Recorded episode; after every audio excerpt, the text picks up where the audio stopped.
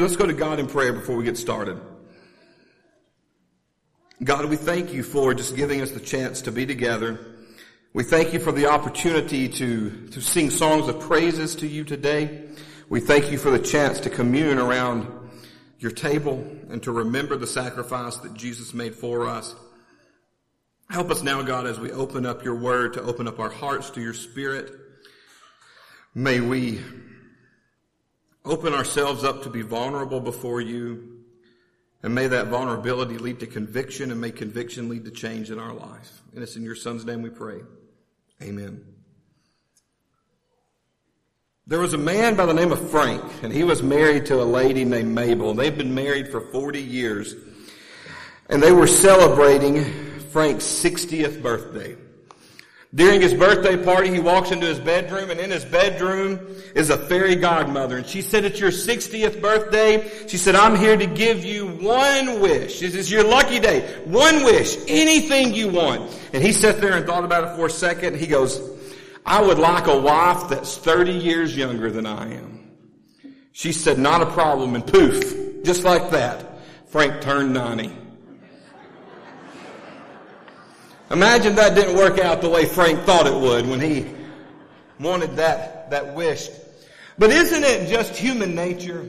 Isn't it human nature to think and to look at the things that we have and wish for better things? To want something newer, to want something better. Have any of our parents had a moment already with Christmas just a few days behind us? Have any of your kids mentioned what they want next Christmas already? I know that our kids have mentioned that. Um, Vance has a birthday in February, so what he doesn't get at Christmas, he's already geared up to know that just a few more weeks away and I'm going to get the rest of what I asked for, you know. We're always thinking about the next bigger and better thing. But when it comes to great gifts, no greater gift was ever given to us than the gift of grace through Jesus Christ. Amen? And in our text today, even though it's very short, we see some great truths about the idea of grace. Let's read again together, starting in Titus chapter 2 and verse 11. For the grace of God has appeared that offers salvation to all people. It teaches us to say no to ungodliness and worldly passions and to live self-controlled, upright, and godly lives in this present age. While we wait for the blessed hope the appearing of the glory of our great God and Savior Jesus Christ, who gave himself for us to redeem us from all wickedness and to purify us from wickedness and to purify for himself a people that are his very own, eager to do what is good. These then are the things you should teach, encourage and rebuke with all authority. Do not let anyone despise you. As we look at this passage, we're reminded of, a, of, four things, uh, and I'll give them to you very quickly, and then we'll dig into them. This speaks of the past, present, and future ideas of God's grace. Let's start with verse 11 together. Start with verse 11 together, and we see the idea of salvation from the past, from, from past grace. He says, starting in verse 11, For the grace of God has appeared, that offers salvation to all people. Now, I love this word appeared because in, in the English, it, it sounds very simple. To appear means to what? To show up, right? And, and, and that sounds very simple, right? Christ appeared, Christ showed up. But in the Greek language, this word that they're using is, is a word that in other writings is used in reference to the hero of a story showing up. We live in an entertainment culture that is just in love with superhero movies right now. There's the Star Wars movies that are out, the Avenger movies, the uh, the Batmans and the Supermans and and everything in between. We love we love the idea of heroes. And, and we love the big reveals, the big moments in a movie where it seems like the most dire thing is happening, the most, the, the, the, pivotal moment that if this superhero doesn't show up, then the, the, the, the, life is ruined, the life is lost, the, the city, you know, gets just completely overrun by the bad guys. And there's always that climactic moment where this superhero just shows up and does amazing things in amazing ways. And I want you to think about that in that context when you read these words of this idea, for the grace of God has appeared. It has burst onto the scene in amazing and powerful ways through none other than our Savior, Jesus Christ. And what Jesus brought with him, what Jesus brought with him was hope, was mercy, was grace, was salvation in ways that had never been seen in any other teaching of God. So grace brought salvation to us so that we have an opportunity to be free from the bondage of sin. But salvation is an interesting thing. Salvation is a free gift from God but just because someone gives you a gift, are you obligated to open it? No, not at all. There were some images that I kept thinking about as I was thinking about this idea.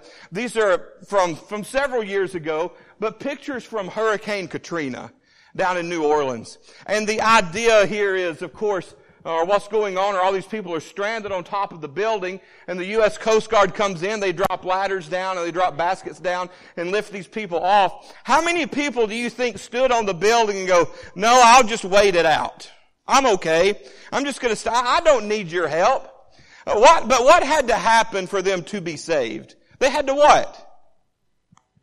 They had to climb the ladder. They had to get in the basket. The gift was there, but they had to act in a way that gave them the opportunity to be saved. Salvation is the same thing. Salvation is a great, wonderful, marvelous gift from God. But there are so many people who have completely ignored it. So many people. So many people, and maybe this is you, that you've sat in a pew. You've been walking in life. You've been journeying along in your life and you have thought about salvation, you understand the power of it, you understand the importance of it, but you've never reached out and you've never grabbed it. You've never accepted the grace, the gift that has been offered to you.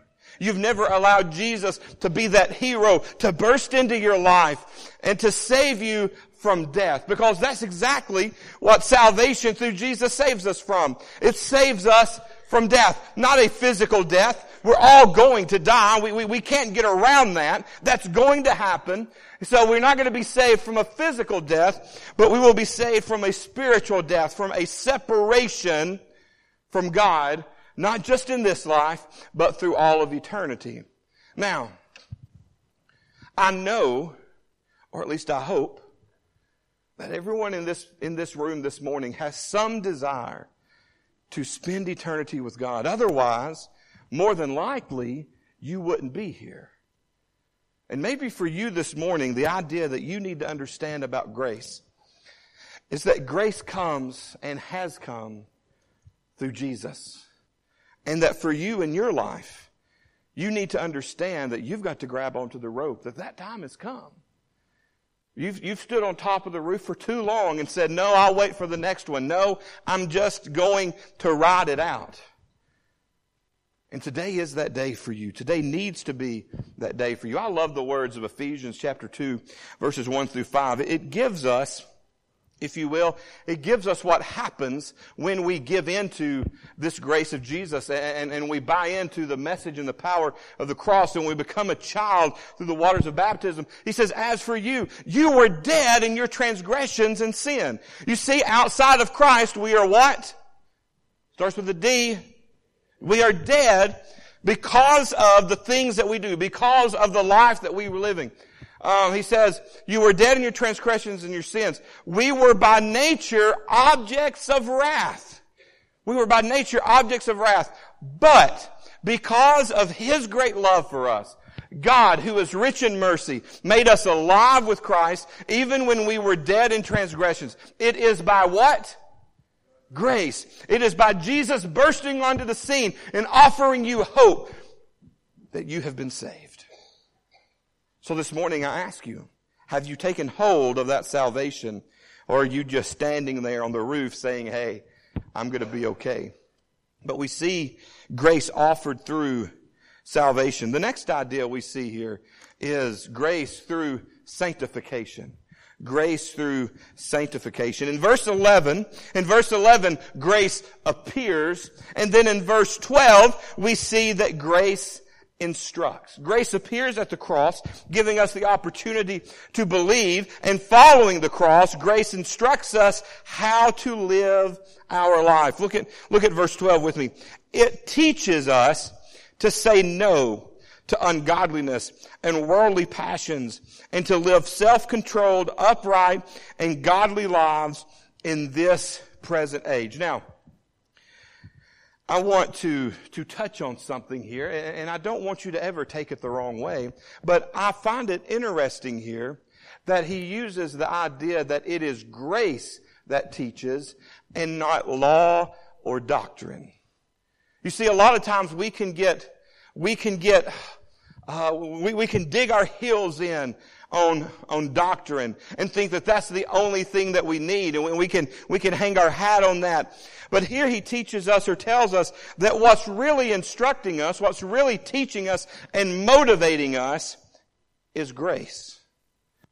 It is grace. And the first thing that we see here is that grace encourages us or motivates us or teaches us to say no to things. If you go and look in uh, Romans chapter 6, the Roman church had, they were struggling with this idea of grace. And they thought, well, maybe the more we sin, the more we'll receive grace. And, and Paul addresses this. He says, what shall we say then? Shall we go on sinning so that grace may, may increase? By no means. We died to sin. How can we live in it any longer? Or don't you know that all of us who were baptized into Christ Jesus were baptized into his death? For we know that our old self was crucified with him so that the body of sin might be done away with. You see, grace teaches us to say no to things. Before Christ, maybe we had certain habits, we had certain sins that we held on to. And because of the grace of God, we are motivated to let go of those negative things and take a hold of the positive things in our life. But not only do we see that it teaches us to say no, as you look at other passages, it teaches us to say yes as well. It teaches us to say yes as well. Grace teaches us to say yes to forgiveness and to look over the offenses of others. It teaches us um, it teaches us to accept, to look at someone and say, yes, I will accept you for who you are, not who you were. So grace teaches us to say yes as well. I believe in Christianity you can tell a lot about an individual's maturity by the things that they say yes to as a motivator of grace. You can tell a lot about the maturity of a Christian by the things they say yes to as a motivator of grace. So salvation and sanctification are two things that grace brings to us in our life. But thirdly, the third thing that we see together is it brings glorification. It brings glorification. First, the grace of God brings salvation. He appears, and then we are blessed by that appearing. But as we think about our life, as we think about our life, we think about, we think about the day it's all going to end. I want you to think about that moment with me. I want you to think about the day of the resurrection. You know, as a younger Christian in life, the, the day of the coming of Christ and our resurrection before Him, it used to really scare me. It used to really intimidate me. As a matter of fact, I was more comfortable with the idea of just death in general than I was with the idea of being on this earth when Jesus came back and seeing the resurrection of the dead and seeing all these things take place from a earthly point of view. But as I have grown in my faith and as I have studied the Word of God, there is a part of me that, that hopes that I get to be here standing on this earth and witness Jesus coming back from this side of the story. That's just me. That's just something that I think about. But I think about how amazing it's going to be to see the dead rise from the grave. And as he talks about in 1 Corinthians, see the old become new. He spends a, uh, Paul spends a lot of time in, in 1 Corinthians talking about the power of, of glorification. The power that comes from what we are now in Christ to what we will become even in full through eternity. We have this great idea that we are going to be so much more than we are right now. As a matter of fact, we're going to be perfect. We're going to be just as God wants us to be. And that is such an amazing thought. We don't have to really, uh, how do I say this though? As long as we, as long as we grab hold of the grace of God, and we live through sanctification, we are assured the glorification. And that should bring us great, great hope. I love the song. I love the song in Christ alone. In Christ alone. I, I just want you to listen to some of the words from this song. He says, in Christ alone, my hope is found. He is my light, my strength, my song. Till on that cross as Jesus died, the wrath of God was satisfied, for every sin on him was laid. Here in the death of Christ I live. That's talking about salvation. And as he stands in victory, sin's curse has lost its grip on me. He talks about sanctification. And I want you to look at the words of the very last, last, uh, last uh, verse here. He says, no guilt in life, no fear in death, this is the power of Christ in me. From life's first cry to final breath, Jesus commands, Jesus commands my destiny. No power of hell, no scheme of man can ever pluck me from his hand till he returns or calls me home. Here in the power of Christ, I stand. That's the idea of glorification that we have been, through Christ, created to become something more than this world has to offer. We become more than Satan can ever destroy. And that is through the grace of God. Let's look at the final verse here. Verse 14, not the final verse, but the final idea. We have redemption through grace. Verse 14, who gave himself for us to redeem us from all wickedness and to purify for himself a people that are his very own, eager to do what is good. You see, that's, that's the result of all of this. Why is salvation and sanctification and glorification so important? Because it puts us in a place of redemption. it is an idea of buying us back, of redeeming us, of knowing that we were so lost, knowing that we were so pitiful and pathetic on our own, that we were so broken on our own because of our own sin. But Jesus, He, He, He came as grace personified and He redeemed us. He brought us back and is bringing us back into the image that God wants us to be in before Him.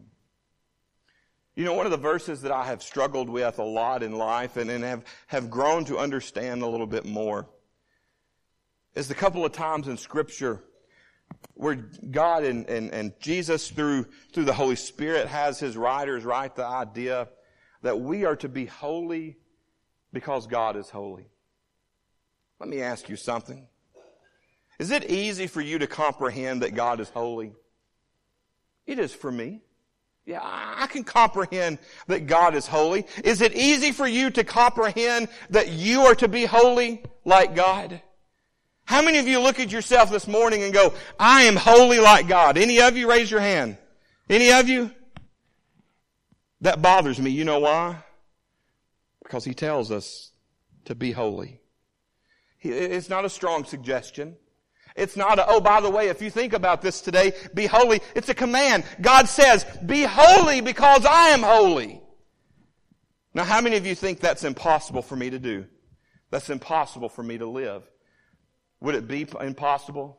Is it really impossible? If God says to do it, is it impossible for us to do? Absolutely not. We find our holiness though through grace, through salvation, through sanctification, through glorification. We do, we, we grab a hold of the rope. We grab a hold of the rope. We, we grab a hold of grace and we allow Jesus to do what he needs to do in us and through his ability to redeem us, we then can stand holy before God. Never fear the thought of being holy before God.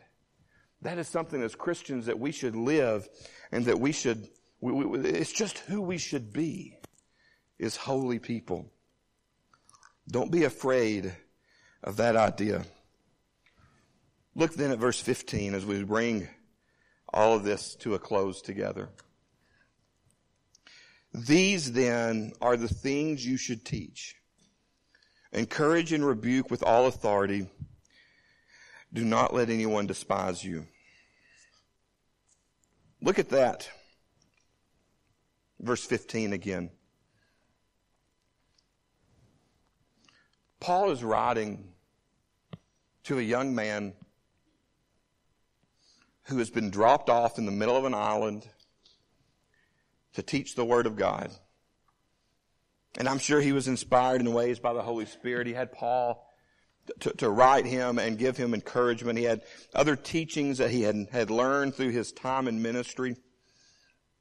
But Paul says in verse 15 these words, These then are the things you should teach. What should he teach? He should teach grace. Grace, the power of grace, the amazingness of grace. You know, the world is full of churches, and I, and I say that in a broad term, of churches that are full of people teaching a lot of things this morning. And some of those doctrines are true and pure, and some of those doctrines, unfortunately, and those teachings are, are ideas that man has made up and is clinging to. But when I think about what I need to teach, when I think about what I need to be about and sharing in my life as I try to bring people to Christ, I go to verse 15 and I see that Paul tells Titus, Titus, these are the things you need to be teaching people. Let them know the love of Jesus. Let them understand the grace that comes. Hey, you're going to have to share with them that there's going to be times in your life where you are, have fallen flat on your face before God and you are in, maybe an object of wrath before God. That's, that's not a positive message and that's a scary message and it's not a popular message. But it's important to understand so that you can understand and share with them the power of grace that through the cross, I have hope. You have hope. The world has hope. As we go back to our thoughts from last week and from Wednesday nights, if we are going to be a church, if we are going to be a church that has a heart for the lost and reaches out in this community and brings people to Christ, and brings people into this family and helps them just not become Christians, but become true, disciple following members of the Lord's kingdom, then we're going to have to be a church that teaches grace and understands it and loves it and offers it because Christ did. And if it's good enough for Christ to offer, then it's important enough for us to offer as well. Let's go to God in prayer as we end our time together. God, we thank you for your word today. And God, I know, and, and uh, I've thought a lot about this as, as the week has progressed. God, I know that grace is a difficult discussion for us sometimes because we like things that we can quantify. We like things that we can understand and say there's a beginning and there's an end. And grace is not one of those things. Because grace, grace is part of who you are. Grace is part of God. And there are just going to be things at times that we never can fully comprehend and understand. But God, this morning, we just pray that we are a church that believes in the teaching of grace that we're not afraid of it, that we're not worried about what other people are teaching about it and how they believe it, but that we concern ourselves with your understanding of it, that we may use it in a way that brings people closer to you and helps save their soul. God, help us to be grace filled individuals in every situation that we face in life.